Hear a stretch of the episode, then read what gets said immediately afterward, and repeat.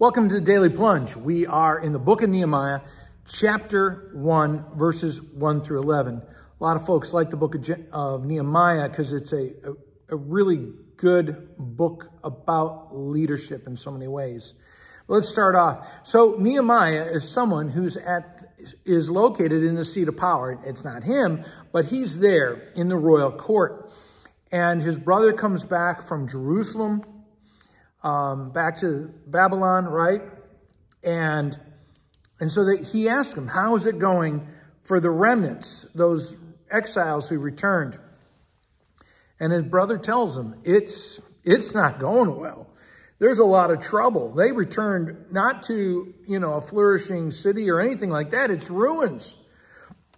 And how does Nehemiah respond? He responds with first sensitivity. I mean, he's listening. He's not ignoring this and like whatever.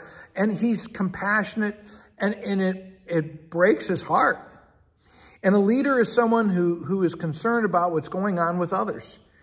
And they talk about, you know, the, the, the wall is broken down and the gates have been burned. Well, walls and boundaries are important because we know, first off, is that they protect us, but they also define us. And especially in that age, to not have a wall, not have um, gates, was to not define and protect who you are.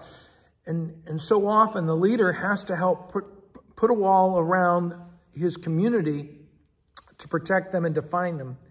As he weeps and mourns, he has the heart of God, right? And so it says that I I, I mourned and I fasted and I prayed for days, not a, not a couple minutes, not even a half an hour or an hour. For days he prayed and he fasted.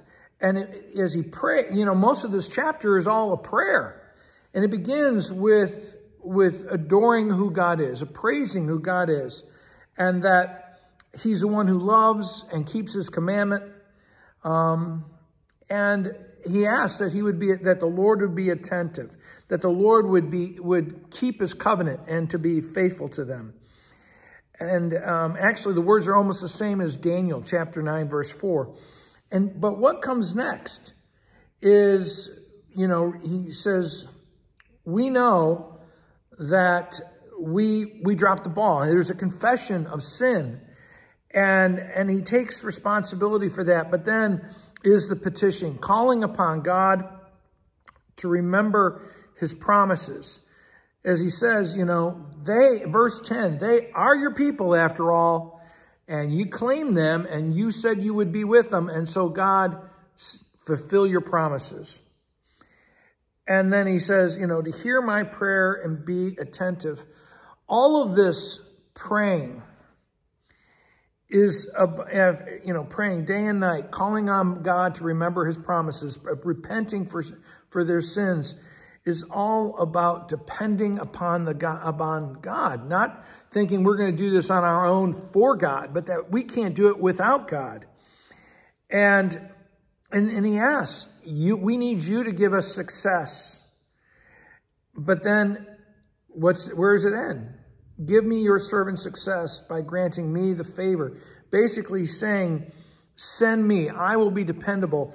I, I'm available and I will do this. And so he, all of this relies upon God to do what?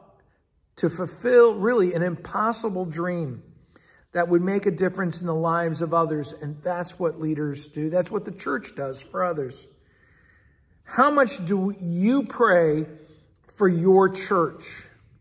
If we want to see God move, move mountains, we need to be praying and ask for big prayers to be answered. Thanks, friends. Have a blessed day. Thanks for joining us today for the Daily Plunge. We hope you hear the Lord speaking into your life. We invite you to subscribe so you can receive this plunge into the Word daily. If you found inspiration from this daily devotional, why not share it with someone you know?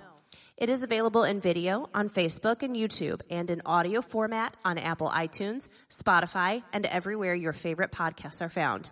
If you want to help support this ministry, go to Apple Podcast and give us a short five-star review.